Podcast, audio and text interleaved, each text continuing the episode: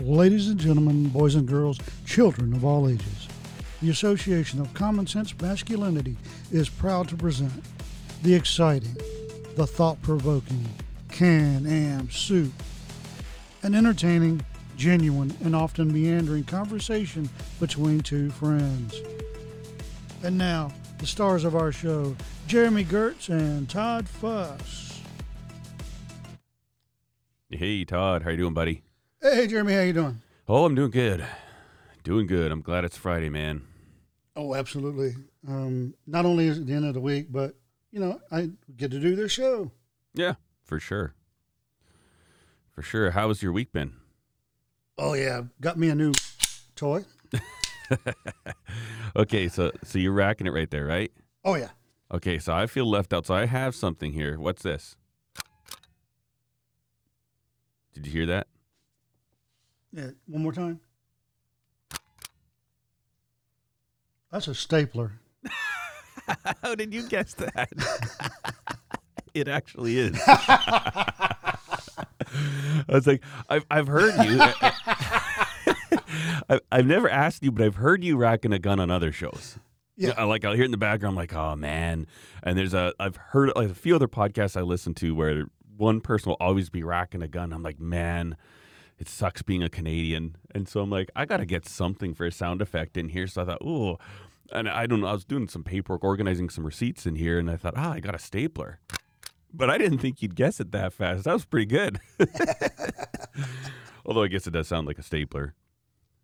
And it's kind of a single acting sound, right? It's not like a chick chick, it's just like a click. Well, Good guess, Todd. You win a The, good uh, feeling well, and a pat you. on the back. yeah. Um, thanks. So what'd you no, get? in uh, the more the the more uh, budget conscious, cheesier areas of uh, Hollywood and TV, uh, they use uh, the old fashioned Arrow giant stapler as a sound effect for racking a slide. Really? Yeah. So you're well, you're experienced with this like sound yeah. with staplers posing as guns. Yeah, they one TV show actually used a uh, in almost every episode you see the hero racking his uh, his forty five, Yeah. but they were using the sound of a bolt action. Uh, it was a actually it was a Springfield nineteen oh three action they were using as the sound of his forty five racking. I'm like, why? Yeah. No kidding. That that reminds the, me. The special effects guy on that TV show was also the stunt double for the hero. Oh, okay. And he had, I've seen interviews, I've read a book by that he did, and he talked about some of the just horrible, cheesy things that he had to come up with because they had no budget. Oh wow. Because they had a big time star name as their star. Yeah. Started as a nobody, but by the end of the series, it was he was one of the biggest names in Hollywood, uh, and all the money went to him. yeah. And he used to he had to use a uh, just stupid things, but he said the reason it worked is uh, your your mind Yeah, that's true. knows what it should sound like. Yeah. So that's most often what you hear, unless you make a conscious effort to hear what's actually there. you Yeah. know. And as long as it's similar, it'll it'll trick you. Absolutely. Um, And that's why witnesses suck so bad because your brain wants to see Oh, what you think you see. Yeah, You know. that's true. Um, uh, when you said the bolt of a gun, I just it reminds me. I follow this. There's one account on Instagram. It's like I fix old junk or something like that. Uh, I think that's the name of it. But he does like a lot of stuff with garden tractors and stuff. I don't know, just kind of mechanical guy in his garage or whatever. But he put this story on, and they're working on a rifle, and there's the optics with the ta- the tapped holes for the optics are in the bolt of the gun. and I was going to ask you if you've ever seen that before. No. Yeah, so he's like, okay. He goes, I don't know what the heck, you know, what goes on, or if somebody did it, he says, you know, they needed a strap, so he just screwed an, an, an a fender washer, a piece of nylon to the uh, the wood stock right up front in the back. He goes, whatever, we can let that slide. But he said, there's one thing we just we can't let this go. And so he opens the bolt, pulls it back, and the whole scope comes with it. It's like, Yeah. oh, it's like that is insane. It's crazy. But also on the gun topic, what what kind of gun did you get? Uh, a P365 XL. All right, on. It uh, the, my carry gun since the gun came out has been a P365 by Sig Sauer, and shortly after they came out with the XL, and shortly after that they came out with a couple other versions of it. But I've always wanted the XL that comes from the factory with the uh, uh, red dot sight already installed and sighted at the factory, and uh, I didn't want to pay the 2020 COVID prices, so I just waited. Yeah. Uh, Have you shot it yet? no, I'm gonna disassemble it, clean it uh, today or tomorrow, and then shoot it.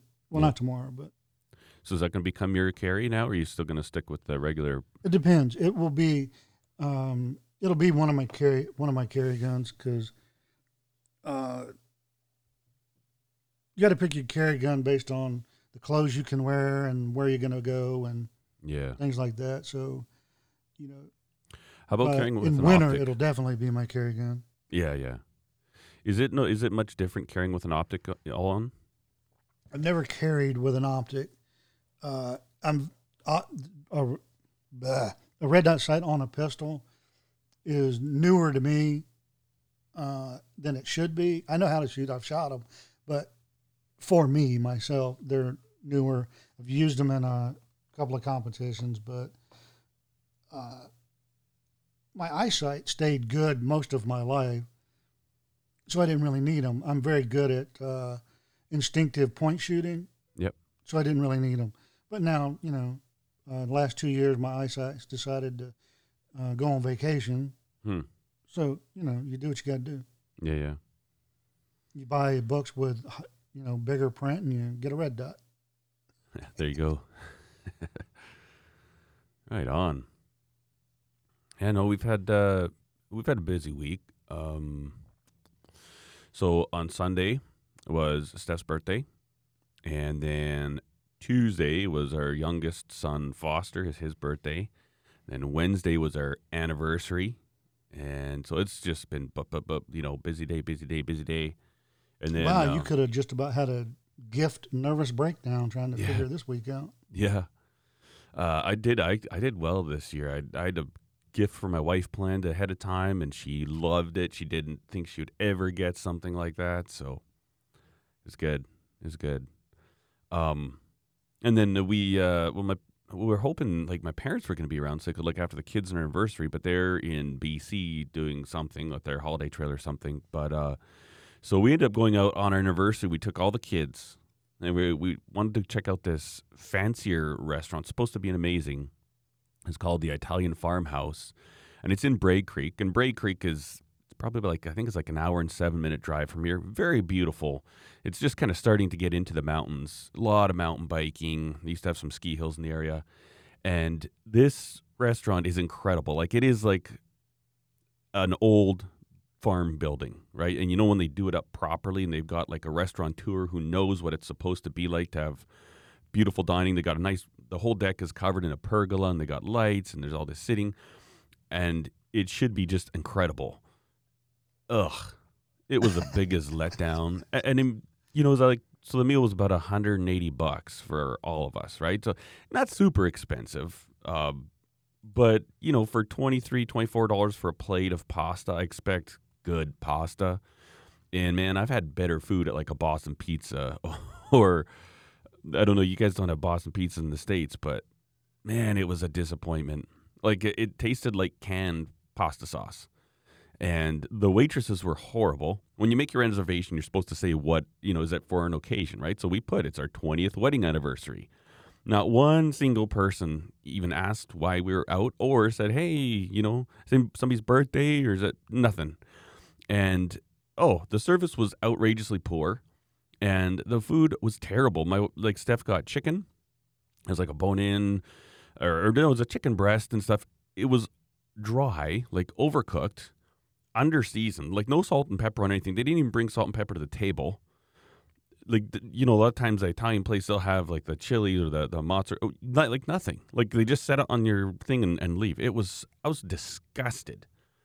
And you know, in the parking lot, it's all like Audi SUVs, Mercedes SUVs. You know, like like uh, people coming back from golf and stuff, and like a higher end. You know, these these are some people that either they have money or they spend money. Um, but man, I was just like, this place is an absolute letdown, man. Ugh. A part of it's too that Steph and I, I think we're turning into food snobs because, man, I don't want to sound braggadocious, but we're getting good at making food, you know. And Steph's always been really good at it, but I'm starting to do my part. And oh, dude, it's it takes quite a restaurant for us to be like, oh wow, this is really good, you know. But I left them a really nasty review on Google Maps. Good. Yeah, Um, yeah, it was terrible. yeah, I think a lot of people. Uh, they don't take those reviews seriously. hmm Oh, everybody gets a good review. No, they don't. Yeah, You get a review if you good or bad or mediocre. In fact, I think some of the hardest ones that's taken me to write are the mediocre, the middle of the road ones. yeah, You know, where nothing special, but you know, yeah. nothing Um, terrible. And then you don't want people to read it one way or the other and be like, oh yeah, it sounds like he really doesn't like it. It's like no. You know, if you want an average place, this is it. This has been my experience. yeah, was- and you know, could be incredible if, um, Yeah. and then let them know what they didn't do right, which I would have told you at the restaurant. You know, Yeah. and years ago, you could actually talk to somebody at the restaurant and go, you know, I'm not happy about this, but Yeah, you know, this is what I think you could do better, and they would listen. You know, politely. They may not do anything. They might not even care, but they'd listen politely hmm and let you get that off your chest, and maybe you'd come back yeah, to, to see if they change anything. Oh, they, they don't care now. They're like, I don't care if you like it or not. Give me my money and get out. yeah, yeah. No, totally. You know what? No, because I think uh, some people can. Uh, you can disagree or not. That's fine with me because discord is good. Mhm. Uh, but I think atmosphere, customer service, the attitude of the workers can do a ton to garnish mediocre food. hmm Nothing you can put on that plate will make you come back if the service stinks. The waitress was a blankety blank Yeah, you know, if the maitre d didn't even come, you know, up front for 30 minutes, you know, whatever. yeah, I don't care if Gordon Ramsay's cooking the food, which I think he's way overrated anyway. Um, in fact, if you look at his Michelin star stuff, he is overrated. But anyway, um, if Uh, your flagship restaurant loses its Michelin star yeah. because you're a douchebag, uh, you know, whatever. Yeah. There's He's an successful exception. at being a uh, culinary personality. yeah. Um, Uh, there's another guy uh, that's really good at food, not so good at keeping people on his good side. You know, keeping on people's good side, Mhm. and that's Jamie Oliver. yeah, yeah. and the uh, Gordon Ramsay's arch enemy. Uh, they hate each other, Do they? or they, at least they used to, because Gordon Ramsay calls him a peasant. Oh my God, it's so funny. Huh. Uh, you're a culinary peasant, you know. You're you, like you're the trailer park, and I'm the mansion. Yeah. Uh, go look up their net worth, and then tell me something, Gordon.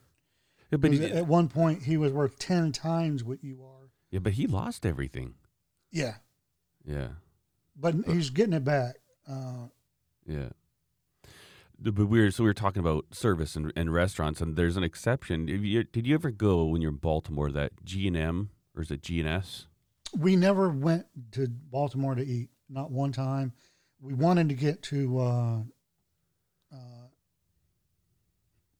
oh God, uh, the little Italian neighborhood there Okay. uh, to eat because there's a couple of restaurants uh, that we just, I'd give my pinky to go eat at.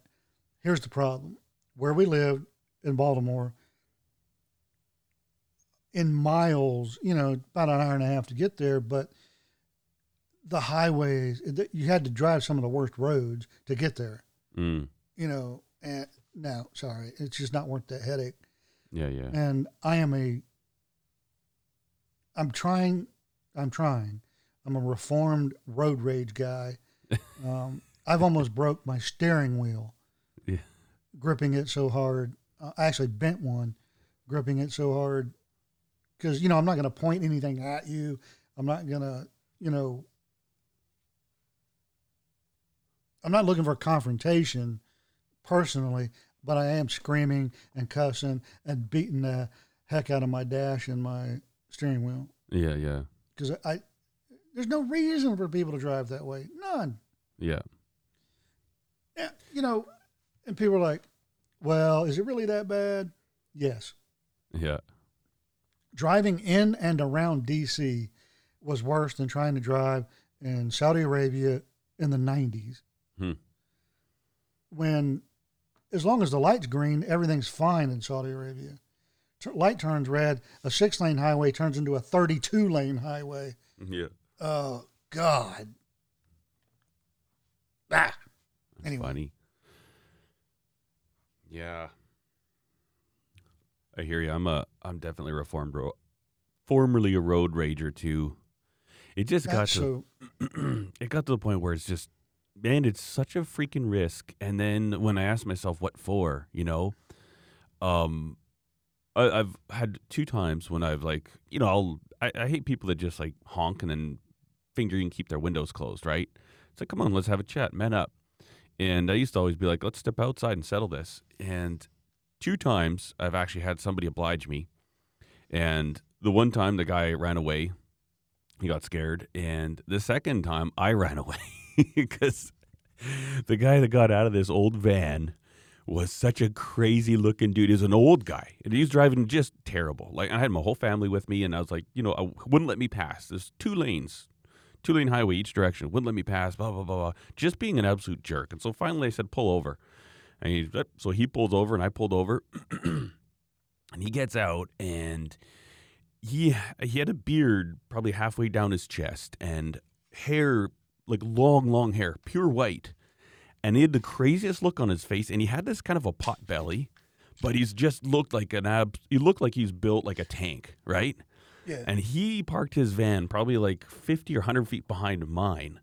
And he got out and started running at me. and I was like, this guy knows something I don't know. I don't know what the heck is going on, but he is fully confident. And I'm not doing this. And so I, I took off like a little coward. I was so embarrassed. So embarrassed. you know, the fight has nothing, and this is why I never did that. Because being able to fight or not fight has nothing to do with you being a jerk in your car. You know, you don't know how to drive, and just because you know how to fight doesn't excuse you not knowing how to drive. Yeah. You just don't know how to drive, or you're being an, a jerk on purpose. Either way, you're a jerk. Yeah. So, uh, and you know, some of the jobs I held, I couldn't uh, Oh, yeah, yeah. Getting those kind of altercations. Uh, That'd be bad for so your career.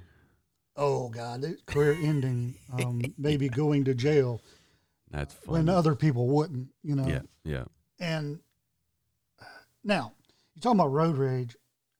The best road rage incident I've ever seen was when I was in Africa the second time, and we were in a part of Africa that was just completely, absolutely lawless at that time. Um, It was during one of the warlord wars, right? Yeah.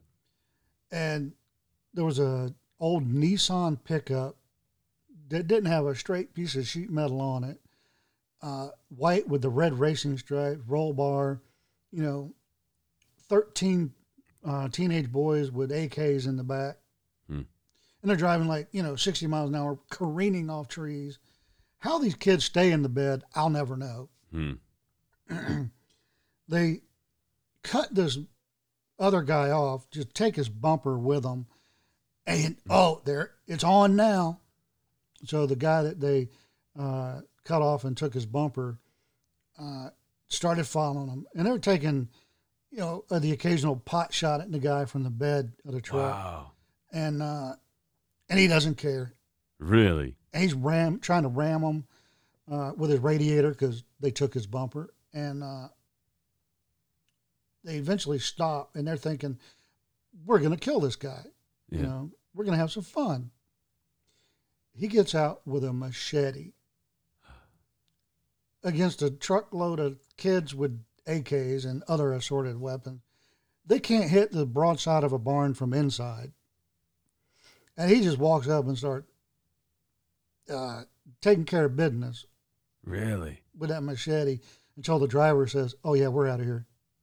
That's nasty. That is a crazy dude, Yeah. but also confident. Yeah. Ugh. That paints a nasty picture in the old mind. I mean, he didn't like hack any of them up. He was swinging. He cut a one or two, uh, you know, put some marks in the tailgate. One of the kids might, you know, walk on. Well, given the medical situation in that part of Africa at the time, he's probably only got one leg now. But Yeah. if he's Hmm. alive, Yeah. Yeah. Uh-huh. So because they think gangrene is, you know, a curse from God because you got cut. Really, Yeah. really, Yeah. you're in a penicillin. Yeah. That's crazy. But you know, that was the worst road rage incident I've seen that didn't involve a tank. But Huh. uh, Yeah, it's just not. although I did see a, a French peacekeeper in Kosovo, uh, in Bosnia, during that time, uh, calling an airstrike because of what we could consider road rage. It's a really long story, but it was funny. That's crazy. And for a French guy to do it, that's hilarious. Yeah. Yeah. A bunch Yeah. of people were blocking the road. Uh, they weren't for the bad guys. You know, they weren't taking the bad guy side. They just hated the blue berets that much. Yeah. You know, stay out of our business. It doesn't matter whether we win or lose, but you shouldn't be here, kind of thing. Yep. And uh, he was all, but but I am a Frenchman. I not only that, but I'm in the UN. Yeah. Um, Anyway, That's crazy. yeah. But so no, we never went to Baltimore to that restaurant. Gotcha. G and M. So yeah, we we just darting all over the place here. G and M, uh, their waitresses are the nastiest people in the world, and it's just known. It, it's how it is. When you go there, you stand at the front or whatever, and you have to wave somebody down, wave them down, whistle at them, say, "Hey, I need a table," and they're like, Oh, they're the, is that the restaurant where they're rude and they throw stuff at you? They don't throw stuff at you, but they're rude. Yeah, but their My, crab uh, cakes are unbelievable. And on a Friday night, there'll be a two-hour lineup to get in.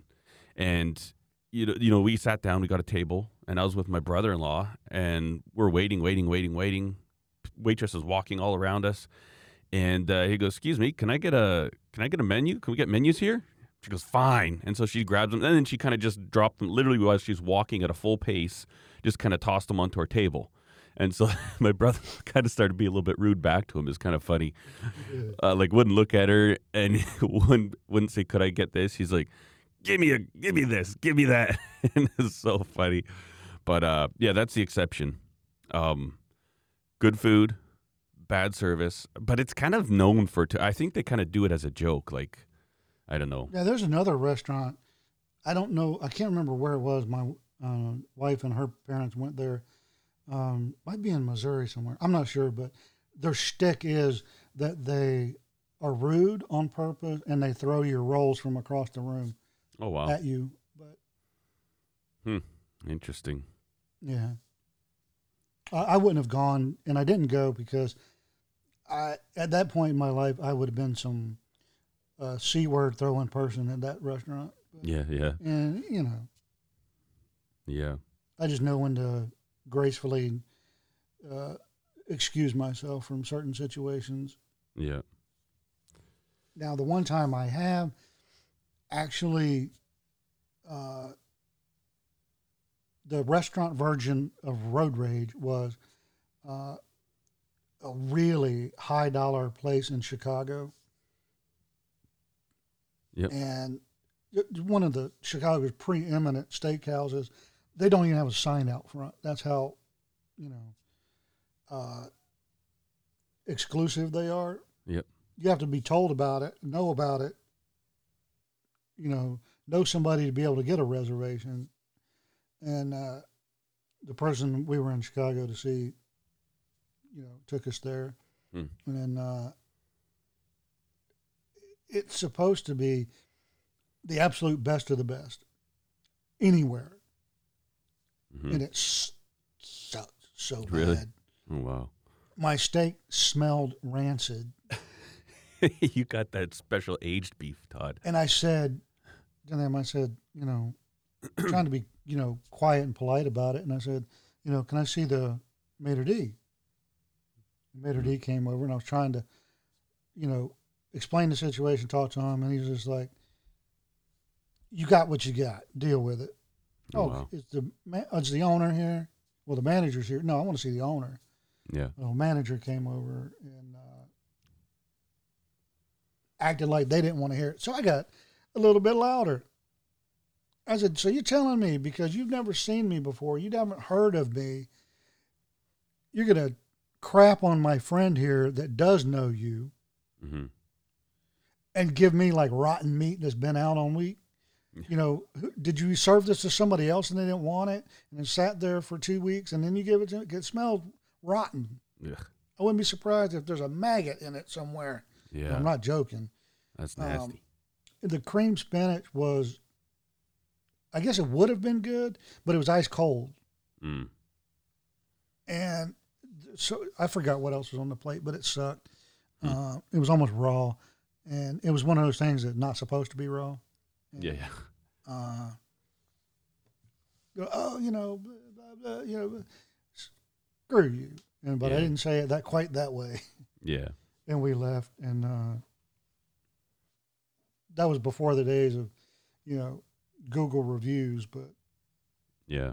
yeah my friend was like thanks now i can't ever go back I said, you might want to thank me yeah that's no how they're going to treat you, No you kidding. know? Yeah, yeah. It's too it's too bad, and I don't know. Uh, you know, when I was a kid, I we grew up. Um, every Sunday after church, we went out to eat, and um, you know, a lot of those restaurants that we went to are no longer around, and they were good. Like, uh, my parents have a lot of good restaurants near them. Like, they live in uh, Queen Creek, Arizona, and like places where it's an Italian place and uh, it's not a chain and the guy just said i'm opening a restaurant and you know it's nothing fancy it's not like you need reservations but every night it fills up and it's busy and the food is really really good and then the mexican places that are like that. Like we used to have one uh, here called chi-chi's and i think it was a chain but it was good mexican food you know? And we Oh, used to go there. Yeah. Oh yeah we had it um, growing up in north carolina one of the best mexican chains there is. They went out of business because their owners um, stole all the money but Oh, okay. Because yeah, we went there every Sunday after church, Chi Chi's, and I was like, man, this is the best. And they had fried ice cream, and oh yeah we loved it because they had their their house made tortilla chips, like nacho chips, yeah. and you could eat all we wanted as kids. And but man, it's hard to find places like that anymore. You know, like I used to think Olive Garden was like really good, and down in the states, there's a ton of them, like Olive Garden everywhere. Uh, for some reason, Calgary, we have one single Olive Garden, and we have forever. Even when I was a kid going to church, we'd go to Olive Garden. But um, man, it seems so hard to find good restaurants. Either that, or, or like I kind of mentioned earlier, or my tastes have gotten better because because we make better food at home. But man, that, that's why Steph and I we don't go out to eat much anymore because it's we're always disappointed. You go out and it's like, yeah, that was okay. We'll taste something. It's like, yeah, yeah, that's a little bit underdone. You know, they should have ser- served this to us about three minutes ago when it was really nice and hot, or whatever. You know, man, if I find more often than not, I'm disappointed when I go out to a restaurant, unless it's a super high end, like you know, I'm talking 50, 60, 80 dollars a plate restaurant, then I'm usually fairly happy with it. but you better, you better be, you know, you're paying that kind of money. But yeah, no, we're we're doing some good stuff. Oh, so last night we wanted chicken fajitas, and um, we do chicken fajitas quite a bit, and on the flat top. And I'm telling you, Todd, you need to get a flat top. It will, change your life. Unbelievable. And then one thing we've never done with our chicken fajitas, we kind of wrap them up like both ends, roll them up, and then brown all four sides. And it takes a just turn the flat top up high, and just that little, you know, till it gets not not dark dark brown, but not light brown either, right? Just perfect in the middle. And that that little bit of of you know darkening the tortilla, it changes the flavor so much. It just they were incredible. Like I was while I was cooking them, it almost smelled sweet. Oh, it's Yeah. so good, man. Oh yeah. Um, anytime we like make tacos or carnitas or anything, we actually turn on the gas stove, stand there one at a time, charring yeah, the tortillas. Oh, it's Yeah. so good. yeah. Um, have you ever have you ever heard of that? It's a Netflix show called. It was a book first, actually. It's called Salt, Fat, Acid, Heat. No. Um, so it's this lady that that wanted to learn how to cook, and I don't. She kind of basically toured all over, and she wrote this book. And the four main things to having good food is salt, fat, acid, heat. And there's a Netflix series, and it's four parts, and each part focuses on that. And uh, so the heat part was like that, like how you know the most simple explanation that nobody thinks about, but you take a piece of bread and you put it in toaster oven, and it turns to toast, and that smell and the, it tastes different just from heat and that the heat off mm, she's kind of more referring to like the actual cooking not necessarily the spice right? Yeah. but salt fat acid heat it just it's a really really good uh, series on netflix. We, we watched it my wife and i and then we actually watched it with the kids. And it just it kind of you think about these things and it's like oh and it when you look at that those principles there's things that you kind of knew but it just breaks it down. It's like oh i get it now. Like i kind of understand why that happens when you do this and stuff it's it was a pretty good one but yeah no, it's it's good i love food man mm mm mm Best thing in the world, food. Um, yeah I love cooking. I, well, I used to love cooking quite a little bit. I don't enjoy it so much anymore. But it's not the fact that I don't like cooking. It's standing up for long periods of time suck. But, yeah Um, and the floors in this house, I can't stand. They hurt my feet, and I love going barefoot. oh, okay yeah. And uh, uh, anyway, so I'm gonna get. The, I got those um, nice little uh, kitchen cooking mats. yeah yeah Uh, awesome, but uh, yeah they help don't they yeah, I love uh, just love cooking because you can make it your own. hmm Uh, so like cooking, you can experiment and you do all kinds of things. Uh, and then if you want to exercise your brain and science, you go to baking yeah because that really is science. Um, Yeah. You can't just flub measurements in baking. Not all the time. yeah Actually, rarely. But yeah my wife loves baking too I made uh, banana bread yesterday after dinner. mm. Uh, one Bundt pan loaf and then one regular loaf.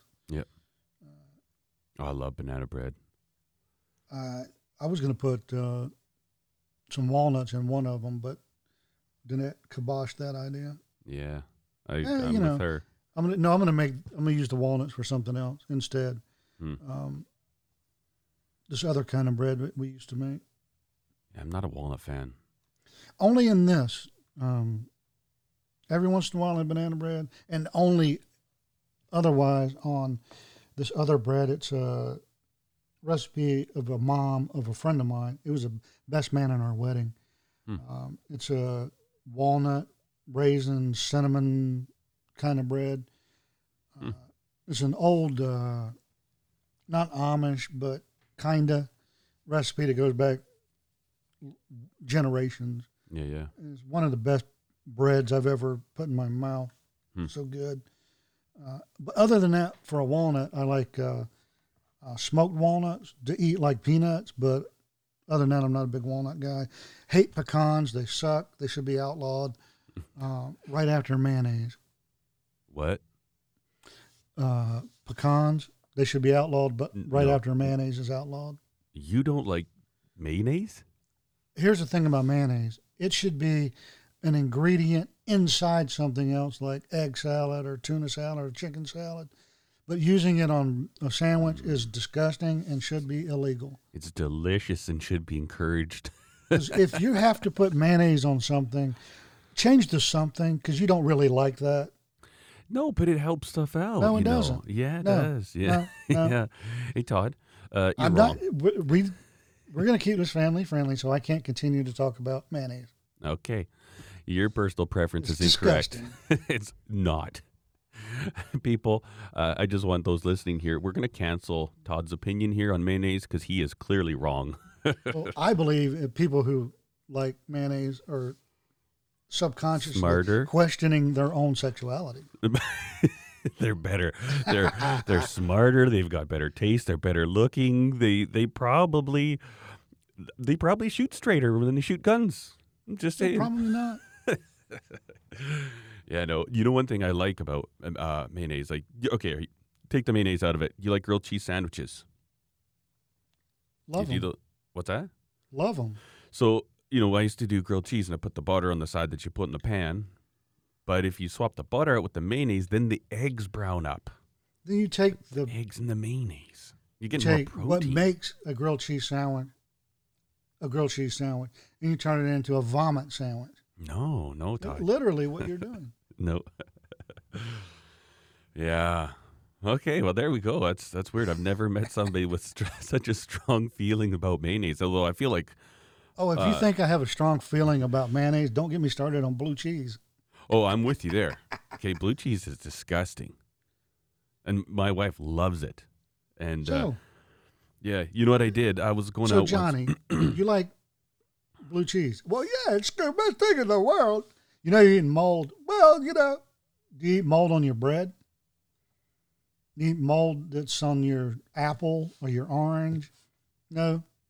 Why are you eating it in blue cheese? Yeah. Disgusting freak. Yeah. It is great cavities of ooey mold. People are disgusting. Yeah. So what is, is Gruyere? Is that no? That's not blue cheese. Oh, there's a name for a certain type of blue cheese. Yes. Um, there's Maytag, and then there's that other one, like Tencel or Stencil or some shit like that. Yeah, there's a bunch of bunch of them.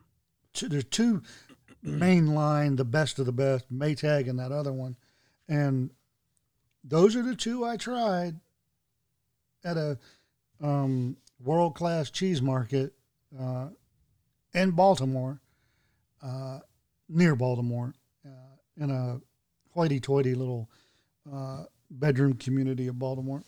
hmm They had a, one of the best wine shops and cheese shops in the United States. So we happened to be in the area. We stopped in the cheese place because we Yeah. both like cheese. And it's actually where I discovered uh, a particular uh, f- manufacturer of Grana Padano cheese. And not your just mainstream one, but it's in the Right. caves over the, in Italy. Anyway, and that's my favorite cheese of all time now. But we tried uh, Stilton is what it is. Oh yeah. Stilton and Maytag blue cheese, and it's gross. hmm Yeah. Um. So when I wanted to become a photographer, I was like, uh, there's this one guy. His name is Nathan Elson. He was doing it full time and really talented guy. You know, connected with him on it was at Twitter at the time. And I thought, you know what? I said, hey, I said, if there's, I love what you're doing. I wanted, um, I'm going to be doing photography full time. You know, is there a way I, I could pay for a mentoring session, right? And uh, he said, how about you take just take me out, buy me a beer, and I'll tell you whatever you want. I was like, cool. So we went to this restaurant, and it was a nicer restaurant. And I said, I'll buy your dinner. I said, if you're gonna let me pick your brain for an hour or two, I'm gonna buy you dinner. So I said, order whatever you want. And it is, it was kind of like a, a higher end pub, right? So it's not like real expensive or anything like that, and really good. I've eaten there before. and I ordered a burger, and I didn't know what gorgonzola was, and it's blue cheese, and I'm a hamburger guy. Like like one of my favorite things to ever get is you know a nice big restaurant burger, you know, and so I ordered this thing, and it's nice. Like I think it had like uh, fried onions on it, like like onion rings, and just an amazing burger. And then with blue cheese, and I didn't know. And so here I am with this guy. Um, we end up becoming pretty good buddies, and I'm trying not to gag as I eat this burger. and then I also didn't want to look like an idiot who didn't know what gorgonzola was, and I didn't want to scrape it off. So I literally ate this burger. And he's, you know, I'm trying to come up with questions. He's telling me about, you know, how he runs his business, how he gets his clients, and all this stuff. And the whole time I ate a blue cheese burger, and I'm like, oh, I don't even know if it was worth it. Man, it was gross. And my wife always kind of makes fun of me. Time she sees gorgonzola. I just looked it up. Gorgonzola is made from unskimmed cow's milk and is one of the most popular blue cheeses. It's gross. Yeah, it is. Yep.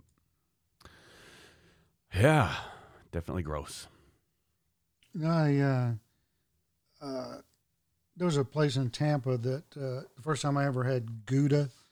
Ooh, it's a Uh, bit of They made a they made their own uh, these really big croissants. Mm. Um, but instead of being long, you know, fat in the middle and tapered down on both ends, they circled it. Mm. So anyway, um, so it was a little bit bigger, and they could use it as a sandwich bun. They cut that, and they put uh, this. The I'm not a big turkey person. I can eat it or I cannot. They had the best turkey I've ever had anywhere. They put that in there. Um, they smoked and cured their own bacon, thick sliced. That was on there, Mm. and then the smoked gouda. Uh, oh my God, it was the best little um, sandwich ever. But uh, Wow, that that's when I fell good. in love with smoked Gouda. Yeah, I It doesn't cheese. sound like it'd be good, but smoked Gouda. Oh, it's good. That's one of my favorites. And I love. I think my favorite cheese. Well, I guess harder cheese is like uh, Applewood smoked cheddar. Oh, I love Yeah. that stuff. Oh, I love smoked cheeses. I get- cold smoked uh, some 15 year old uh, sharp white cheddar Mhm. once. Oh, God. Mm. Good, eh? Because the sharper the cheddar I can get, the more I like it. Yeah, me too. I mean, I want it with the when it crystallizes, when it has those crystals in it. Yeah, that's Uh, the. Oh, man.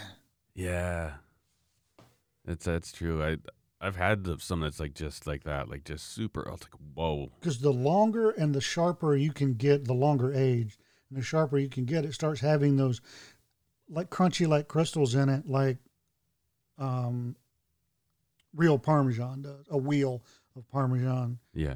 or Grana Padano or one of those cheeses, and it is so good. Mm-hmm.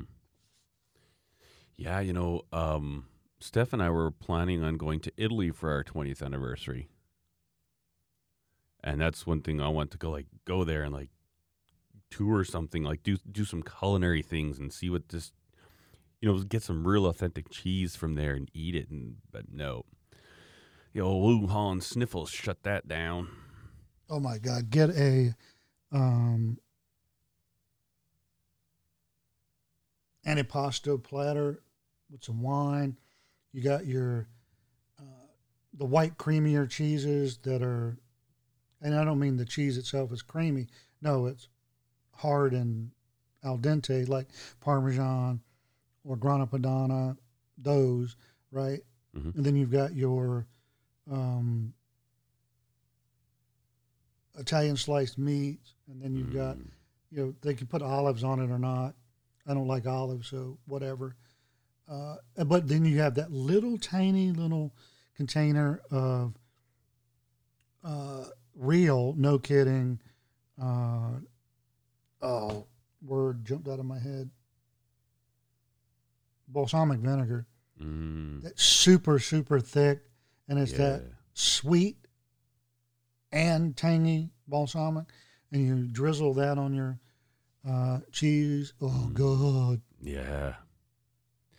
Yeah, And then the whole thing because it's one authentic, and two in Italy, you know, three hundred bucks, but whatever. Is It's a once in a lifetime thing. So is it expensive in Italy?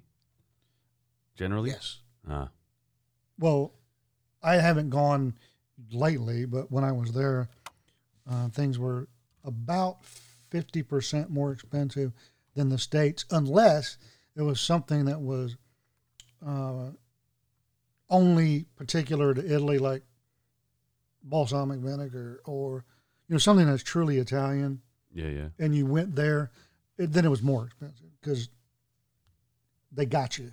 Yeah. Yeah. That's what they're known for.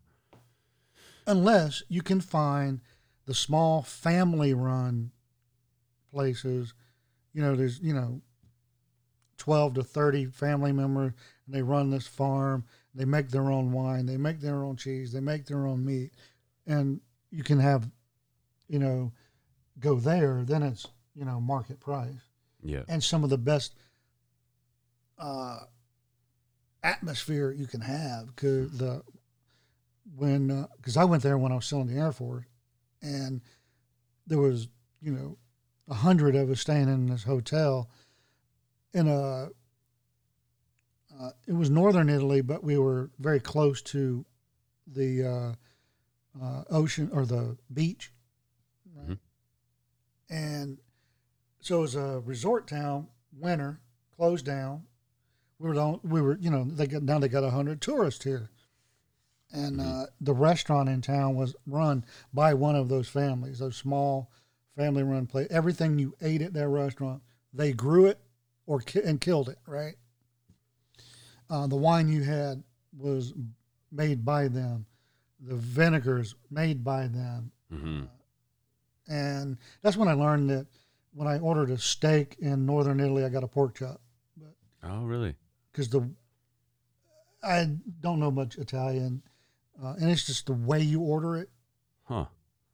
Anyway, best pork chop I've ever had in my life, That's cool. um, and I'm glad it turned out that way. Uh, and then the next night, uh, which was uh, on a weekend, so it's Saturday night, uh, they had lamb as their special. Oh my God, best lamb I've ever had in my life. oh, really? the pasta, you could actually go up to the window and watch her, watch grandma make pasta. Yeah, yeah. And she would just nonstop. I don't know if she ever breathed the way she talked, Hmm. but just rattling Italian. And you stand there and very politely act like you know what she's saying. Yeah, And yeah. she could be cursing you for all you knew. Yeah. Uh, but the what would have been her granddaughter, which was about our age, the guys that I hung out with that uh, from work that went there, she would talk to us. She knew perfect English. She went to college in America, Hmm. uh, and she would tell us what Grandma was saying. So Yeah. just reminiscing about the Americans that she knew from back in the day after, you know, the yeah. Nazis left. Hmm. And uh, I guess some of the stories would really make them blush because, you know, grateful young Italian woman and American soldiers, eh, eh, eh. Yeah, yeah. grandma, Yeah. what? Um, I'm Italian. Yeah. But- We've got this Italian store. It's called the Italian store in Calgary. And of the people Very like they- imaginative. Yeah, but it is incredible, and it's uh, it's a family, and obviously they're Italian. No, they're Greek, but um, they have uh, that would be funny. yeah, and so they'll import a lot of those cured meats and stuff and cheeses, and of, like everything is from Italy, and their deli counters, it's on par with like a big supermarket. Like it's big and long, and man, the shapes of some of these cured meats and uh, like and they'll have like one, one, one, one, one, and they got a huge cold storage in the back, and the variety of the meats and cheeses is unbelievable. And then you know the different types of antipastos and bruschettas and and the bread and the oh man, I was thinking about today I, when you're talking about that you know the bal- good balsamic and stuff. I'm like, man, I'm gonna be close to there on my motorbike today, I think, and so I might have to swing by and pick something up because. Yeah, man, I love having that stuff. Like first supper, there's a it's a Mennonite term called faspa, and it's kind of like basically meat, cheese, crackers, and coffee or something, right? And often, like on Sunday afternoons, if we don't want to cook a big meal, we're just relaxed, we'll have faspa. But man, when you go to the Italian store and get a lot of really good quality cheese and stuff, oh my goodness, it's so good. And their bruschetta is just delicious. Oh, oh man, I'm hungry, Todd. I haven't had my breakfast yet. You know, I will say, you have some of the best breakfast shots on Instagram. No, I don't know about that, but No, I'm serious. I, I look at a lot of them because breakfast to me is my favorite meal of the day, no matter when I have it. yeah, me too. I very rarely anymore eat breakfast in the morning.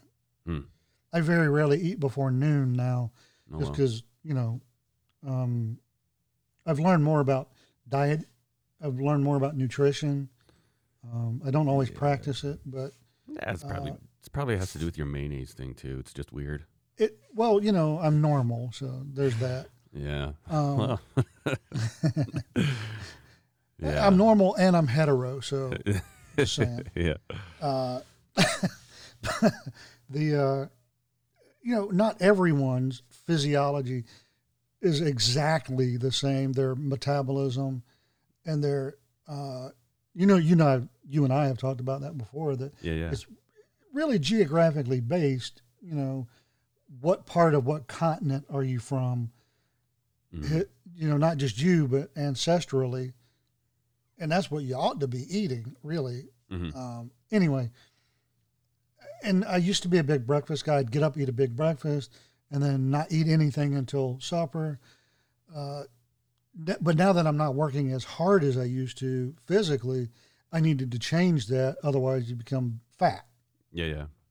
So, you know, right now, if I eat one good meal between noon and two, I'm good Oh wow. eat a small healthy snack uh, in the evening, you know, because your body doesn't need any more fuel than that if you're not doing much, Yeah, that's true. you know. And I used to work hard, and now I don't like Yeah. not that hard. I mean, well, you get it. You you work so hard, you're literally taking years off your life. Um, so Yeah. No. Yeah. and it's like being a uh, say an MMA fighter that fights every weekend. You know, they exercise a lot, they put out a lot of energy, they take in a lot of calories, but you can't keep that up for 40 years. No. So that's why our ancestors that built the countries that we live in died at 40, old men. Yeah. Um, 50 was, oh my God, you're ancient. And now, you know, Yeah. all 50 means is you get a divorce and a Corvette. But Yeah. Yeah. yeah. No kidding, eh? Just kidding. I don't want a Corvette. Yeah. Um, yeah, no, it's true, and uh, you know, I I think the biggest thing like is thinking about those calories, right? Like, you, we're gonna do this one thing for the kids, and you know, we're we want our kids to be healthy, and uh, this summer they don't know it yet. Well, I guess maybe my one son listens to this podcast, so he'll learn. I'll tell him. Oh, shoot, you know, this may be how he found finds out. We're gonna do like a no screen summer, and you know, once they're done their school, it's like, okay, put your computers away, and we're not really going to be entertaining in YouTube. Uh, you're not going to be watching motocross videos. If you want to see motocross stuff, go outside, get your bike, start it, and do it. You know, and uh, and the same thing with with the food stuff, right? Like, I don't you don't want to obsess over it because you don't want kids to develop like this weird relationship with food. Uh, but we'll do things like you know Doritos trips. So the bag of Doritos, I think 50 grams of them has like 270 calories. And there's this other brand of potato chips that really like, and 50 grams has about 200 calories. And then there's these chips that I really like. You get them from Costco, and they're like they're made of rice and like peas. It sounds really weird, but they're actually delicious. And 50 grams, I think, has like 70 calories. And so we're just going to put these bowls out, right? So this is going to be 100 calories from this type of chip, 100 calories from this type of chip, and then the ones that I really like, you know, and just show that like not all food is the same. And, you know, you can eat a salad and to the point where you're full and it's like, oh, wow, that's 300 calories, right? or you know some things that are super super dense in calories and, and like you eat a couple of itchy bands i'm still hungry after three of them but i've had like 1200 calories for lunch and it's you know just simple things like that like just yeah, that, take that- that nasty mayonnaise off your sandwich. You can have an entire another sandwich. oh no the protein i get from it i can feel it in my skin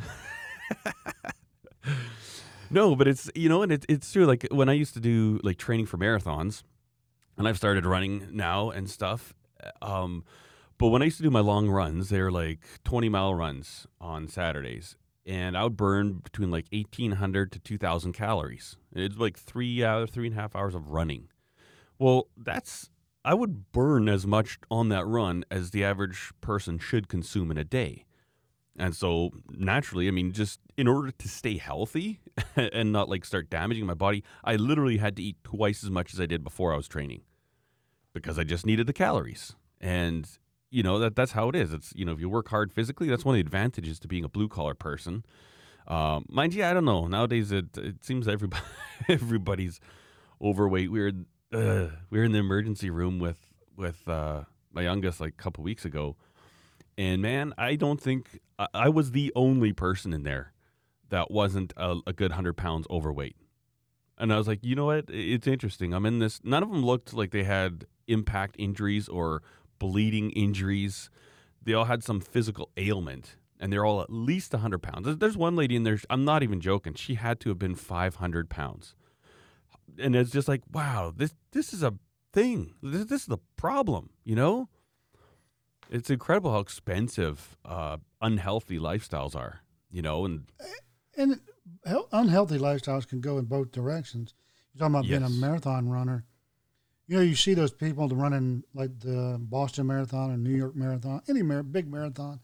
They're like human skeletons trying to run. Yeah. By the end, they're crawling over the line. yeah, Well, those are the vegetarians and the vegans. yeah, yeah, Uh, come on, people. You need um, certain kinds of protein if you're going to do things like marathons, you know, strenuous physical activity, and you can't get it all from plants. You Yeah. think you can, but you can't. Yeah. And all right, let me fix that. Yes, you can, but you, the body literally can't eat that many um, soybeans. Sorry. Uh, so you need a densely packed protein uh, like raw tuna yeah. or and clean too, right? Not just like powders and drinks. yeah, you just can't do it. Yeah. Uh, but then you see on the other side these incredibly obese people trying to run a marathon. You're like, really? I'd say good for them.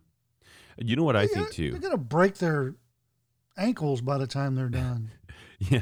Well, you know? If they if they are to the point where they're they can start down a, a starting line of a oh big no, race. I I don't mean people that are fat and then just start. I mean these are people that run marathons all the time and they're obese. yeah. Like, really? Uh, What do you? Really? You know the you know the crappy thing with marathon running is is that your body gets so efficient that that that's why like say if you're doing weight loss, you've got to constantly be changing what your routine is because you know you start running a marathon, you get into your long distance runs, and your body becomes more efficient so that it needs less energy per mile. And you can start running faster, and you notice it too. It's like, oh wow, you know, I'm I'm really not that exhausted. My, my muscles, your body adapts, yeah. and so these people that are really fat, and they start doing this long run. And in the beginning, like the first couple weeks, it's like, oh, this is great. You know, I've lost 10 pounds. And, and then they'll plateau and they're just like, I'm not losing any weight. And it's like, because your body is like literally become very efficient at using calories to move yourself forward. And so you got to swap it out. And one thing I think is huge, and uh, like I've kind of seen this with my dad. My dad got big into marathons. Um, one year, a few years ago, he wanted to run a marathon on every continent in one year. And so he did seven marathons. He tried to line them up with the big ones, like he did the Great Wall of China Marathon. Uh, he did uh, Antarctica. They have an official marathon. You basically go on a research boat, and it's it's kind of they they have a section of the boat that's supposed to be like kind of luxury, fancy for people, and then um, they go out do the marathon. Then you stay for like an extra, I think five or six days. So basically, these marathon people they fund these little tiny research trips and they've got a very specific thing they want to study or something or gather samples whatever um, but injuries like crazy like he always gets these injections in his knees every time I talk to him, it's like, "Oh, you're you how you you're running right now?" I was like, "No, no, this I've got to let this recover." But he doesn't do any weight training, strength training, and running is great. I I love running, but the thing is, especially as you get older, and like you're saying, like these people that are like bean poles, yeah, their cardio might be incredible, but the fact of the matter is, you're still pounding and impacting your your bones and your joints, and you need a good muscular system around that to support it. And so people do all these long runs, they get into marathon ring, blah blah blah, and they never hit the weights. And they they're never doing weight workouts, weight training. And I think that is a number one cause of injury. When I, the last time I was in physical therapy for a long time for my back, uh, there was a book at the physical therapy place that I would read during recovery when they put the heat and ice on me. Mhm. And that was about an hour. So I had about an hour every time I went to read. I was reading this book by a uh, completely crippled marathon runner uh, in her, uh, she called it her older years. She was in her early 40s and she Oh, was wow. completely crippled. And that's the reason why she had, she stayed so skinny and just ruined, ruined her body Yeah. uh, her joints. In fact, uh, her the last marathon she was on was mile 18 or 17, the end of 17, beginning of 18, uh, and her right femur, the top of it, just disintegrated. Turned to dust um, because it had been beaten against her hip for so long. Yeah. And uh, anyway, uh, she said the she couldn't finish the Great Wall Marathon the first time she ran it, and the second time she ran it, and the third time she because the elevation changes. Mm. She said most marathon runners aren't used to that kind of elevation change Yeah. or the uh, surface being so messed up. Yeah. Yeah. And uh, so people were breaking ankles, legs, faces Mhm. when they fell. Fell off the wall. Well, the uh, and then the stairs you have to run too. Yeah. I don't know if they all have to do that, but she was just describing it like it was almost a running obstacle course. Yeah. Not the whole way, you know, Yeah. but some of it. And uh, so she couldn't finish that till the fourth time she ran it. Uh, she was a, an Australian lady, and uh, the the reason she wrote the book was to try to tell you know, long distance runners, um, one, don't be vegan. Two, uh, take care of your body. Mhm. Talk to a uh, physio. Talk to a, a real doctor that specializes in sports medicine and then subspecializes in long distance running folks uh, to find what is your specific uh, weight you should be at when running. hmm Otherwise, you're going to, you know, kill yourself. Yeah. Long distance runners are, you know, it's rare, but it happens. You know, you drop dead Mhm. while you're running. Yeah. Oh, but she was perfectly healthy, Jackie Joyner Kersee. Well, no, she her heart exploded. Sorry, Yeah. because you know she had some genetic issues that she brought to the table. Uh, that had she not been a uh, power runner like she was, uh, she'd probably still be alive. Because her heart couldn't do it. Yeah, those things always they weird me out. You know, or, or you hear of like football players doing a little training run, and he's like, you know, put on one of those jackets to make you sweat more, right? Yeah. Does that, and then all of a sudden, oh, he lost like literally from losing too much salt over the course of like an hour and a half of intense training. The salt depletion in his system killed him. It's Like what? It's Oh, yeah, it could cause a stroke and or death. yeah. That's why we should all just sit on the couch. well, that's why I think a lot of folks uh, in uh, boxing and MMA that have to do these extreme weight cuts see them 20 years later. And right now, right now is the time we're starting to see it. Um, I am convinced, convinced it is just as much that sort of thing, those uh, weight loss cycles, when you're losing, you know, 10, 12 pounds in 24 hours, hmm that much salt loss uh, that is causing folks like Chuck Liddell to be pudding heads as it is getting hit in the face. Hmm. Yeah. Uh, who knows how you know what kind of many strokes he caused um, by doing those weight uh, losses the way he did, cutting Yeah. weight. Yeah. And uh, so, you know, the UFC became big in the 90s, uh, but really actually became big in the late 90s, right now is when we could be seeing some of the long term effects. Yeah. And we are. And and I think that's one of the reasons Rogan is really pushing for a, a, a weight class every 10 pounds Yeah. so yeah. you prevent these drastic weight cuts Yeah. and then limit uh, somebody going from middleweight to heavyweight Yeah. or heavyweight to middleweight. You know, limit that. Yeah. Oh no, if you're going to do it, the you know, let the UFC doctors determine, you know, how many weight classes over how much period of time. mm-hmm. Because, go ahead. No, no, I was just gonna say because I like um, you knew dies in every film is. I'm sorry. Uh, have you heard of dies in every film? Yes. Owner Kagler. So he used to fight MMA, and uh, his thing was he'd he'd always be up for the fight. He said, "I don't ever want to turn down a fight." And there was an event in wherever in England, wherever he lives, and the guy that was supposed to do it ended up getting really, really sick with the flu or something like. He was in the hospital, and they didn't have anybody for this fight. The venue was sold. Blah blah blah blah. So they called him up, said, "Listen, do you want to fight this?" He's like, "Yeah, but I haven't trained," and he was, I think he was like, what was he, eight kilos too heavy. And so in less than 24 hours, he lost it. And just talking about salt, he actually put himself into a salt bath. So he filled up his bathtub at his house, put a bunch of salt in it, and just sat in there for like two hours. He came out, he lost like four kilograms. And the su- like, isn't that crazy?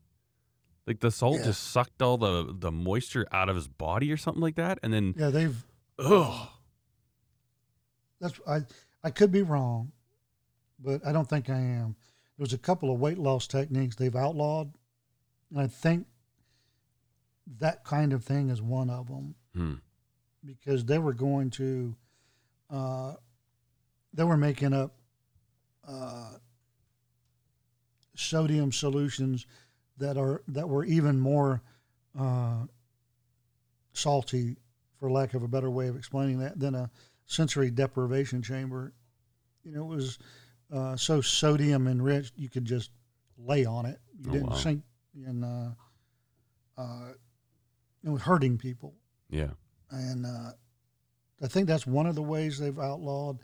Uh, I know they've outlawed uh, those drugs that make you. It turns your fat into poop, and you you can yeah, die of dehydration. yeah, fat fat burners. Yeah. Um, so my brother-in-law's sister-in-law, uh, she went to lose a bunch of weight and uh, didn't want to really go to the gym, and did, she wanted now, right? She's like going to Hawaii in a week, and she's like, "Oh shoot, I haven't gotten into shape." So she was taking all these fat burner pills, and uh, she had like these little mini, some type of weird heart attack, like not a full-on heart attack, but like she was in the emergency room and she had to stay in the hospital for a few days because it really messed her heart up. I was like, "What's up?" You know, eh, like it all kind of ties together with that super these weight cuts for fighting or people taking these fat burners. Like, man, nothing comes instantly, you know, and everybody wants it right now. And It's like, you know what? If you'd like to lose weight and look better in the bikini on your holiday, well, you need to start eight months or a year before your holiday, exercise every day and eat Yeah. right and, and drink lots of water and sleep well. There's a very short list of things that are instant, that are positive in the long term. Mhm, Um, lottery, mhm, uh, love at first sight, mhm. Pudding, instant pudding. Yep. Uh, that's about it. Yeah. And Jello is in there with pudding, but And main, mayonnaise on sandwiches. yeah, But no, you're right. 100%. not a whole lot of I other things that are, you know, instant that are positive in the long term. You know, these weight loss drugs. Uh, I understand that because I started to go through this back in 2012 ish, and I know a couple other people that have used go to a doctor, right? And then use that in conjunction with a proper diet, proper exercise, and what those uh, there were uh, those uh, B12 injections, whatever they are, Oh yeah. but it helps you jumpstart your metabolism. In if it's in conjunction with a proper diet and exercise, and I was, um, I was I had a doctor prescribed diet. It sucked, but I did it. Uh, and I was exercising, and I was trying to play softball, and a lot. You know, I was doing everything I was told to do. I was losing weight, losing weight, losing weight. Then some other things happened that were associated with my job, and I, I think at one point I had a little, some type of mini stroke, and because I was having facial tics, and uh, we stopped everything I was doing because we couldn't pinpoint what was causing it. Yep. I think it was that uh, the stress at work caused by the work one of the worst human beings ever to walk the face of the earth that wasn't a mass murderer. Hmm. And I think if she could, if she had the ability to be a mass murderer, she'd do it. If I got her a promotion, you know, Yeah, yeah. she's one of those people. Mm-hmm. You know, people are just like staples. They're you know disposable office equipment to help me get where I need to go. Yep. And anyway, Yeah. No, it's interesting. Um, you know, it's funny. Like, this isn't the first time we've talked about health. You know, and, and I think it's good because it affects everything, right? Um, you know, like your core muscles, and I don't just mean abs. They're they're erector muscles that go up the sides of your spine. Yeah. Uh, and your core. Without that, oh my God, it can cause so many things you people don't even wouldn't even realize. Yeah. Um, do you you know who Salt Bae is? Doesn't sound familiar. Okay, so if you uh, it's Salt Bae, uh, B A E, and uh, I think that means like best anything ever. Anyways, is is this guy? I think he's originally from Turkey, and he has all these restaurants. I would say he's probably right now the top restaurateur on earth, like the most successful. Works every single day, relentless. Um, lo- love him or hate him. Uh, I follow him on Instagram because I find him quite interesting. But you, he's the kind of guy you ever seen where they, they sprinkle the salt and it falls off your forearm onto the food. You've seen that? Anyways, that's what he kind of made famous. You check out his Instagram; it's kind of interesting. But, um, so he's got like these. Yeah, his oh, big- that guy. yeah. I didn't know him by Salt Bae. Sorry. I don't like Nusr-Et or whatever. I don't know what his his company. No, I just know him now that I see a picture of him. Yeah, That guy. yeah. Um, the number one dude is Australian. He's Uh, up there though. I bet this guy's kicking his butt as far as success. Like restaurants all over the place, all over the place. Uh, new, you know, ev- everywhere you could want a restaurant, he's got them. But Well, he's going to find out the same thing that the other guys did. People move on. People are fickle when it comes to food. Yeah, yeah.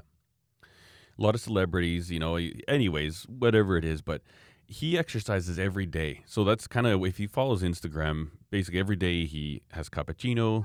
Every day he does workouts. Like right now, he's in Mykonos in uh, Greece.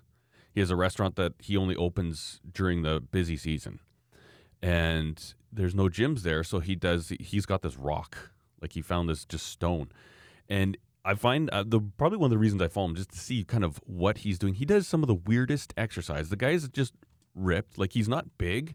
He's like what I call very, uh, very usable, very healthy. He's strong, right? He can run. Uh, a very able and capable human being as far as his body goes, and that's that's what I think is a that's where I strive to get to. Um, but it's interesting because like he'll do so many weird things. It's like, what's he doing? It's like, oh, it's I'll try it. I'm like, oh, I can feel that in here, you know. And when I see the way he works out and the, the physical training he does, I'm like, it's a very complete package. Like there's one time he literally put this strap. He, he laid down on a bench, like a bench press bench, put this strap over his forehead and tied it to a kettlebell and did head raises, like like pulling his. I'm like, what the? He looks like a goon. You know, it looks like an idiot. But I was like, you know what? That that would really work your neck muscles, and your neck holds your head up. So, you know, when I go to work out, I think, oh, I'm going to go work out. I would never be like, oh, I need to work on my neck. but it, when you think about it, it's like that actually makes sense. You would like to make sure your neck is, and I mean, I think generally just moving around, you know, you have to stabilize your head and balance it and stuff. So it does it. But I'm like, wow, that's interesting. And he, I just like his approach. He does some of the most unconventional things with equipment. And if you follow him every day, it's always just in his stories. But I'm like, dude, that's not how that machine's supposed to work. You should never use that. But I'm like, actually, it makes sense. That why not? You know. But I was just curious. He's he's kind of cool. I like him. He's funny. Um, Salt Bae. talking about Instagram and stories. Yeah. I am,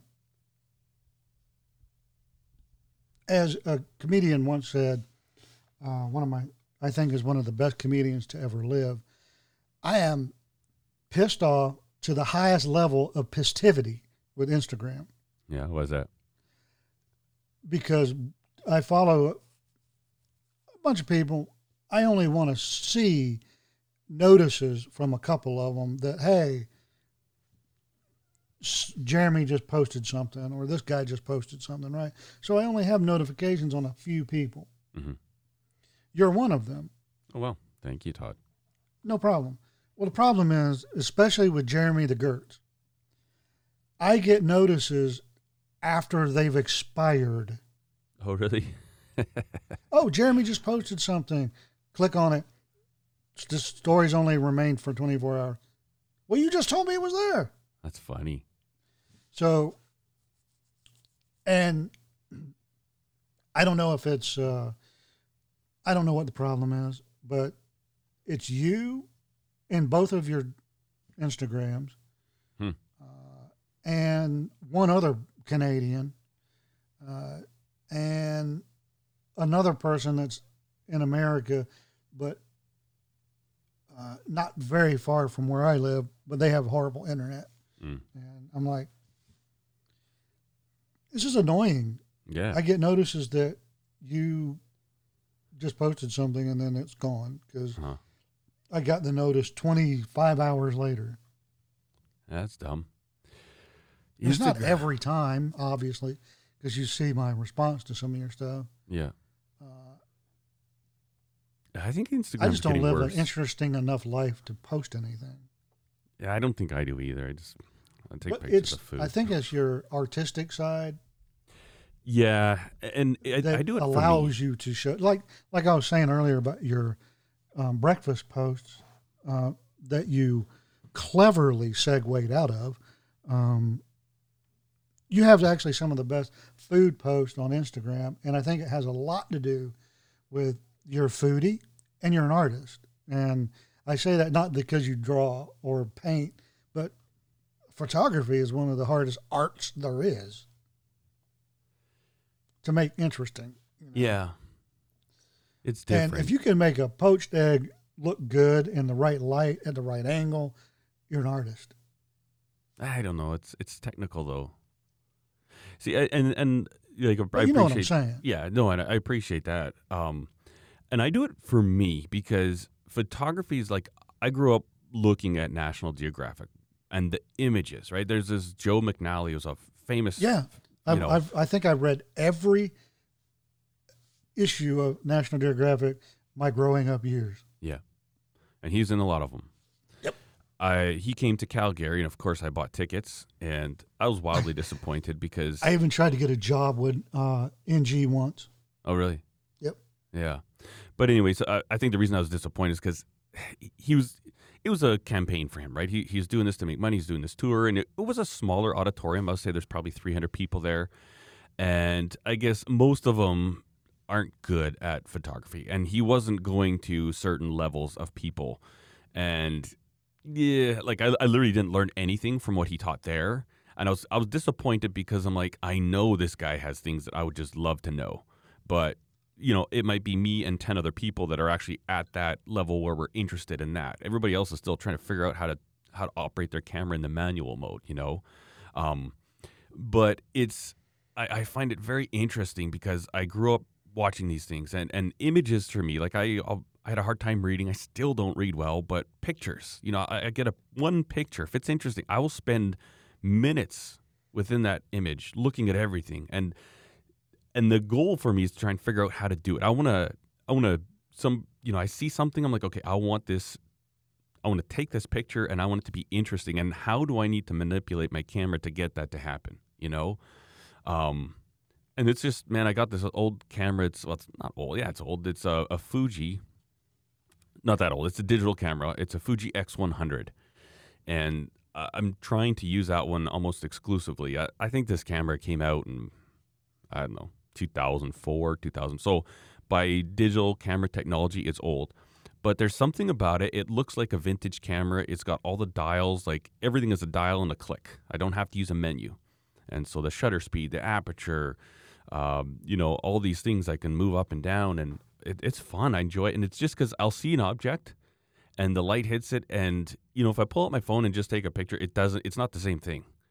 And so I, I like the challenge, and I, I, do it for myself. I share it because it's like, well, I may as well just put it out there. I, I don't think it's amazing. It's not like whatever, but it's kind of like here. I tried doing this. I tried. I tried what I saw when I walked past the you know the plate on the room and I saw the food there and the light hit it. I want to recreate that so somebody else could feel like they're looking at that with me. You know somehow, and then obviously flavored a bit too. Um, but I don't know. I love I love photography. It's so much fun. I like doing it for myself. Being full time professional, mm, not that fun. But I wish I've wished my whole life I could draw, and I can't. Yeah, and I've wished my whole life I could take pictures, and I can't. And because my uncle was a huge photographer, uh, had his own uh, dark room and everything. Yeah. Uh, used to take beautiful black and white photos. Mm.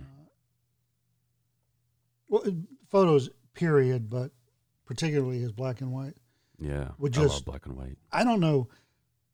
It's unless you know it, you don't know it. How you can bring something to life in black and white, but he yeah. can. Hmm. Uh, like he used to take floral black and whites and bring them to life. Oh wow! I mean that dude was good, but that's uh, crazy. he also would take the same picture in color, but in fact, he used color film, or a type of color film, and he could develop it in color or black and white. Hmm. He tried to explain the process to me once, but that was many, many, many years ago. Yeah. But uh, I've always wanted to be able to do that, and I think I probably could if I just quit everything else I was doing and focused all my attention on it. I think that's what it takes. Like you have to dive in it's the same with like video editing. Uh, that's why I've got the I paid so much money for Adobe, and now it's just too confusing to try to learn on. Yeah. Uh, and then I learned later by somebody else and you. Uh, that's the worst thing to try to start off on. Yeah. I've never I've never touched it. I've seen the interface in YouTube videos. I'm like, wow, that's that's more stuff than I need. you know. Yeah. I just want to cut it here and then put this clip here and then let's add a little transition or something. Let's turn the volume up on this one. Yeah. Now the mm, the person, the other person, a relative of mine said, "Yeah, trying to use that for the first time, editing video is like trying to learn how to drive in a F1 car." Yeah, exactly. Yeah, not so much. Yeah. You know, the nice thing with learning photography in the digital age is that it's so cheap you know, like mm. when we were first married, uh, Steph got into photography and she'd take these classes, and then I actually built a, a dark room in our basement. Funny thing with that, uh, I we had the basement developed later on, and uh, I thought, oh yeah, I'll just put up the drywall here. And even after I painted it flat black, it was still the worst drywall job I've ever seen in my life. But I was like, good thing this is a dark room.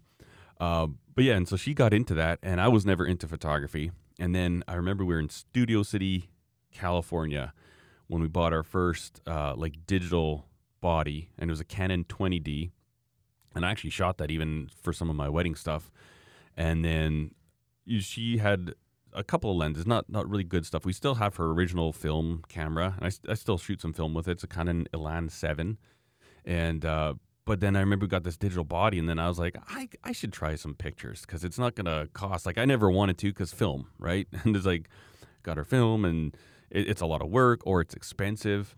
Or I always thought, you know, if I just buy cheap film from Walmart and drop it off to get developed at Walmart, it's not worth my time. Like I don't, don't know why, but um, start playing with digital, and then it's like, hey, this is cool. And then you know, like Steph told me, she said, don't ever shoot in automatic mode. Don't let the camera make any decision for you.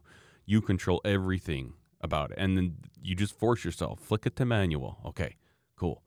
Now this thing's way too bright. What caused that? Well, one of three things: your ISO, your shutter speed, or your aperture. Okay, now if I adjust this one, what does that do to the image? Cool. Now if we put this one back and adjust this one, what does that do to the image? Oh, okay, interesting. You know, and it's it's so for free. Basically, once you have a camera, there's no you're not paying to get film developed. And that's, you know, the problem with digital photography is everyone's a photographer. But the good thing with it is that everybody could be a photographer if they wanted to. Yeah. You know, it's like it's like, oh, you get a digital camera and I, I started my wedding photography pics and giggles. Like, hey, wedding's two hundred dollars. Like, oh man, that was the worst thing as a photographer. You know, I think at the end I was what's I charging? Thirty eight hundred bucks a wedding. And then people would call me like, I love your work. I really want to do it. Like, Okay, so what would you like? Okay, yeah, yeah. So this is it. Oh, Why is it? uh, Can we come down the price? Because you know my cousin's a photographer too, and and she'll do my whole wedding for three hundred dollars. And it's like, well, you should get her then. She's definitely your person. I'm not. I, I recommend you get your your cousin, and Yeah, you'll get what you pay for. I exactly yeah. But it's fun. It's it's fun, and I still still there's images that I want to take and I try to take, and they don't happen how I want them. And it's like you know what? That's a fun thing. I like things where you need a long time, or you can you can get better throughout your life. Most things with your hands, woodworking, metalworking, craft, right? And I look at it more as craft than art because there's things that you can do to get exact outcome. Just like when you're woodworking, right? Uh, some of it, you know, you got to work with available light, with the subject matter. Uh, in photography, with with wood, you're working with natural materials, but you can, if you've got skill set and if you've got tools and you know how to use the tools, you can essentially force exactly what you want if you're good yeah, and and you can always work towards forcing more complicated things, more intricate things. Same thing with welding, with metalworking, knife making, and I I look at photography as more of a craft than an than artistry. And I guess I don't know.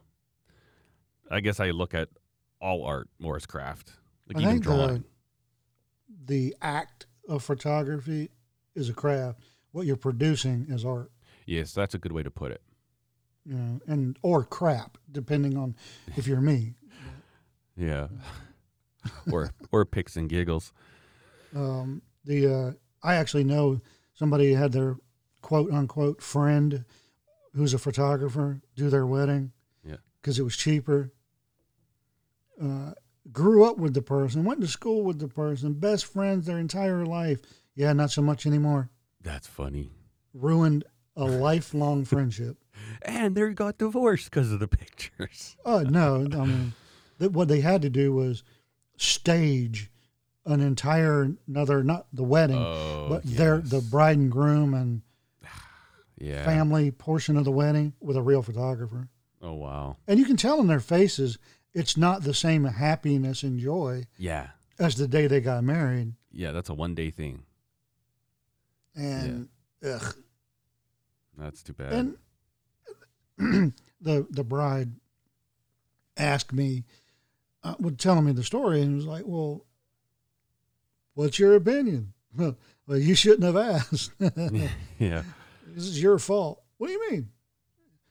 You know, blah blah blah blah blah blah blah blah. Told me about it. Did you look at other wedding f- photos they've done? Oh, this is their first wedding. Uh, Well, again, your fault. Um, did you look at other pictures they did? Yeah. But I thought she, but I, just shut up. It's your fault. yeah. Go apologize to your friend Yeah. um, for being stupid and for putting them in a position they should have said no to. Mm-hmm. So you're both at fault. Um, get over it. Yeah, totally. And nope. Stubborn as a woman can be, and said, "Hey, it's all her fault. She should have said no." And I hate her. Yeah. Really? Do you? Yep. I, it, ah, that's why I believe in just small weddings with a minimum number of people and no pomp and circumstance, because then you get less ruined feeling, Yeah, yeah, and and you save more money. Because yeah. something that young people just getting married don't understand is the 10 20 30,000 or more that you spend on a wedding or your dad spends on a wedding could buy you a house, furnish the house, take a lot of stress off of newlywed that is there financially. You know, you could put that in a bank for your eventual kids' education or uh, technical school, you know, whatever. Mm-hmm. The last thing you need to spend all that money on is a stupid wedding Yeah. because it, it seems like you're putting more importance on the ceremony and not the relationship. Yeah, the marriage itself, exactly. Yeah, I just googled uh, the average cost of a Canadian wedding is twenty nine thousand dollars. Uh, Um, no, no, no. Steph no. and I, we had, yeah, here. That's Canadian pesos. we did, uh, including us, four people at our wedding at the Justice of the Peace in downtown Great Falls, Montana. And then uh, Danette's dad bought us furniture. Yeah. With the wedding money. Yeah, Awesome. Win win. yeah. So we did a wedding. We had three hundred people at our wedding, big families both sides. We did our entire wedding for under five thousand dollars. But you know what? Like for the meal, we're like, you know what? Our family cooks food. We've got like I've got aunts that are incredible cooks. So it's like, and then I asked my wife, "What what would be your dream food?" And my wife loves cabbage rolls. So it's like, done. They're cheap. They're easy. We can get them prepared ahead of time, and and so we like had cabbage rolls and you know the big salad bar and stuff. And it was nothing fancy, nothing crazy. Uh, when Now, we were engaged, It could just be me. And I hate to interrupt, but it could just be me. But I'm sure there's somebody else in the audience that would think this too. I think the last thing I would want my um, fiance to be eating on our wedding day is cabbage before our big wedding night. Hey. Never thought about that. Or Brussels sprouts. Not happening. Yeah.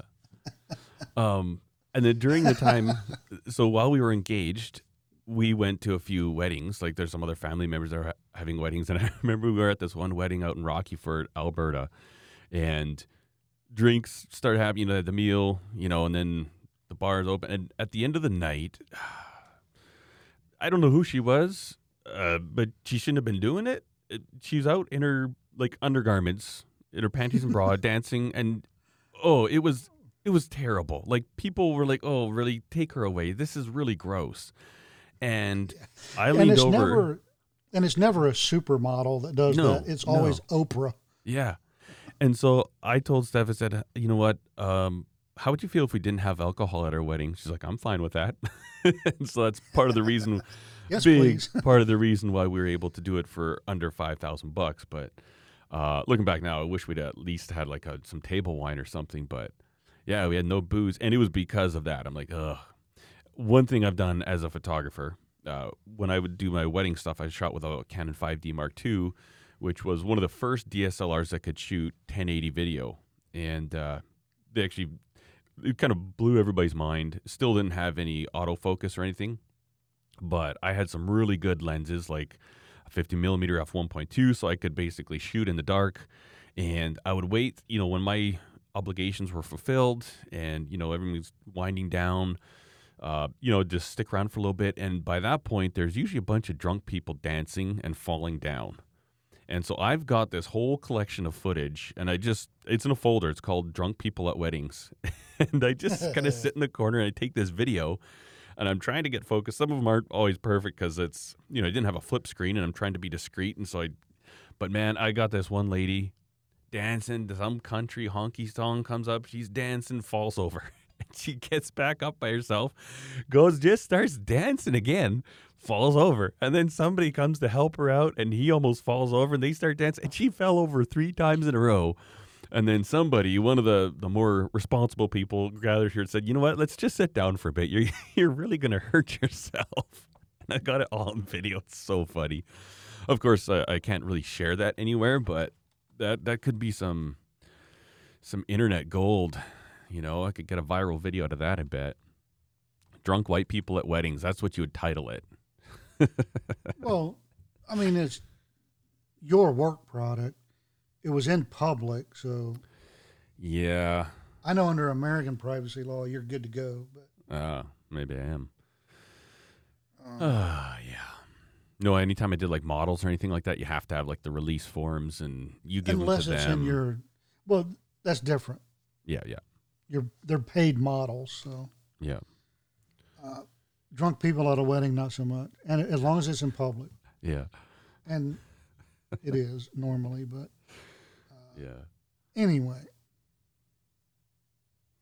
I would I wouldn't do it if I had that stuff. I might share it with friends, but Yeah. Yeah, that's what I do. It's not something I put out on the internet. And it's humiliating. And I mean, I've got no I'm not a I, I, I'm not a nice guy. Let, let's get that straight, but I don't really necessarily want to go out of my way to make people look bad.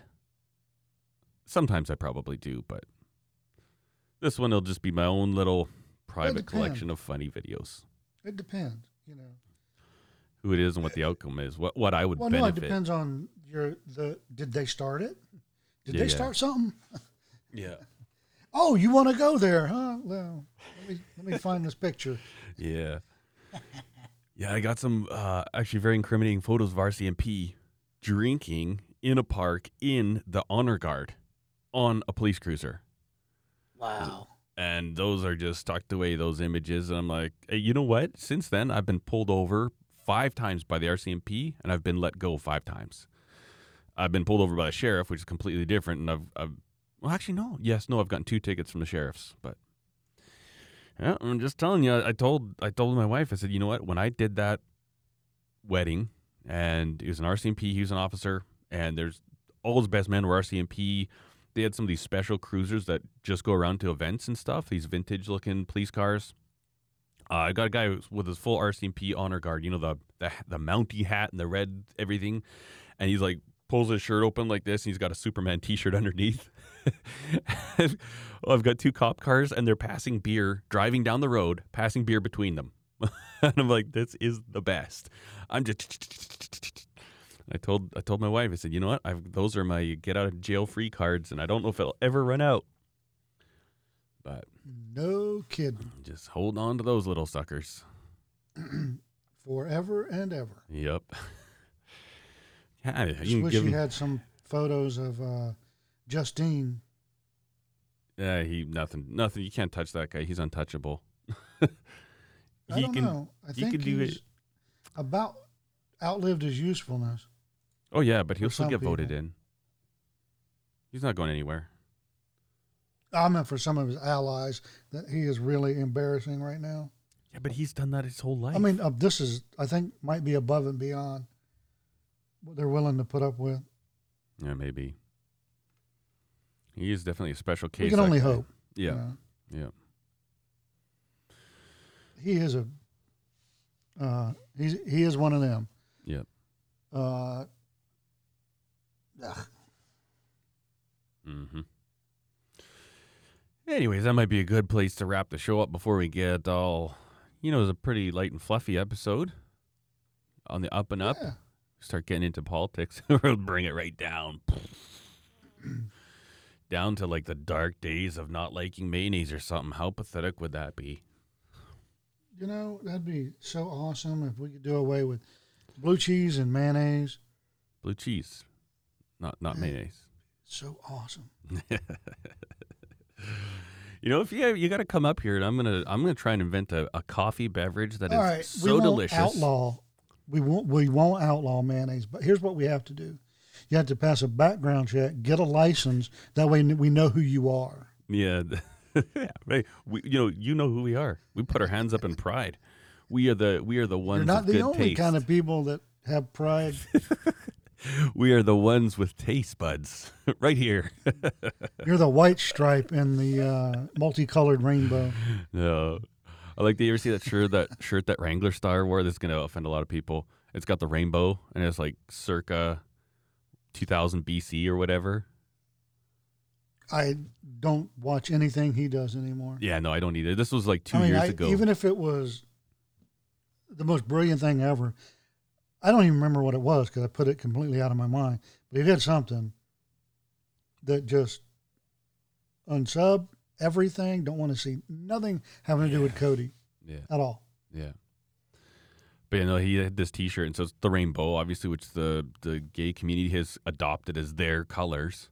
Uh, originally, it was a sign from God that the world would never be completely flooded again, right? Given to Noah after the great flood, and uh, so he had this thing and is like the rainbow, and then just is a black T-shirt with a big rainbow on it, and underneath it, it's like circa whatever the historical date was of the flood. and I was like, that's I kind of like that. It's a little kind of like, nope, we're still claiming this is ours. You know, you, you can use it for that, I guess, but the original meaning of the rainbow was never about anything like that. It was about God's promise to mankind. You know, but Yeah. anywho, I They, should they get just, yeah. yeah. Oh, real quick. What do you think about that text I sent you last night? Oh, that's funny.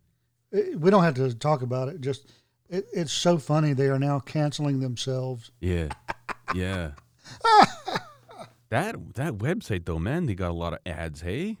Yes, they do. Oh my word! Daily Wire. Youth protest group inspired by Greta Thunberg disbands, accuses itself of racism. And if you no, okay, one is in New Zealand. Yeah. Uh, uh, it's New Zealand people. Uh, like Iceland. It, it wasn't very racially diverse to begin with. Doesn't mean they're racist. Yeah. You know, uh, go to Pretoria. You know, that's the opposite. You know, Yeah. doesn't mean anybody's racist. Come on, calm down. Yeah.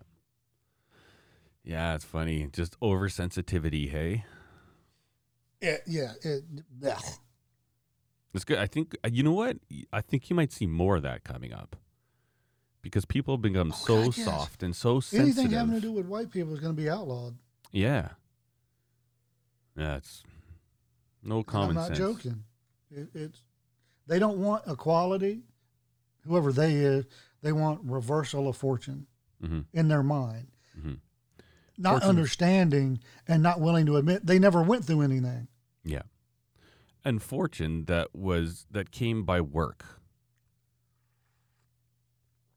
And by Right. fortune, I don't mean money. They just want a reversal of everything. Yeah. Oh, we're going to keep you down now. We're going to make you live on a uh, uh, whatever plantation. Stop it. Yeah. Just stop it. 100%. You got uh, no. There's no, there's racism exists everywhere. Unfortunately, and we have to work on that. Mhm. Racial disparity, not so much in the Western world. Yeah. Get over it. hmm And uh, you know, people always think, "Oh, it's so bad," and and like this sys- systemic racism and stuff. And you know, I've heard uh, on different podcasts black people saying that you know what, there has never been a time where racism has been as small of a problem as now. They say And equality black is people greater now than shouted ever. down by the rest. Yeah. He said no. He said we have never had much as much racial equality uh, probably any time in history for all people on earth here. Except now the white people, right? We can't say this because it's not with the popular narrative, but you know, if I'm a Sikh in Calgary, I don't have to wear a helmet when I ride a motorcycle. If I'm a white guy and I'm not a Sikh, and I decide I just don't want to wear a helmet, I will get a ticket, right? I'll get fined for that. So, and and that's religious, right? That's not racial. That's religious. If I convert to become a Sikh and I want to wear a turban, that's my religion, right? But that's that's we're going the opposite way now. You know, if you really wanted it to be equal, you'd be like, okay, nobody has to wear a helmet. It's entirely your choice. You know, we recommend you do. It's obviously safer, but either or you just say sorry. Doesn't matter what you are. If you belong to the Church of the Flying Spaghetti Monster, a colander isn't good enough. You have to wear a helmet. Like it's, it has to be the exact same thing for everyone. And the fact that there's one little glitch. Oh, this people group has an exemption. Ah, there you go.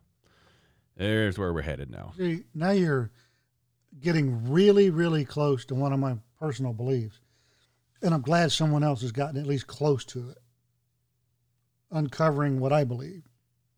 And that is there is absolute systemic racism, at least in America, and I think most of Western the Western world. And that's exactly it. The fact that there's so much emphasis placed on other races is racism. Yep. Oh, you can get a job, Johnny, because you're black and we have a quota. Well, that's racist. Yeah, it is. That is saying not only is Johnny too stupid to get a job by any other means except the color of his skin, but you're not allowing other races to compete for that job. Yeah. Sorry, it's racism. Yeah, 100%. So that is what is wrong, and that is the sys- systemic racism run wild in Todd's opinion. hmm Things like that. Uh, sorry, you know, Yeah, I agree.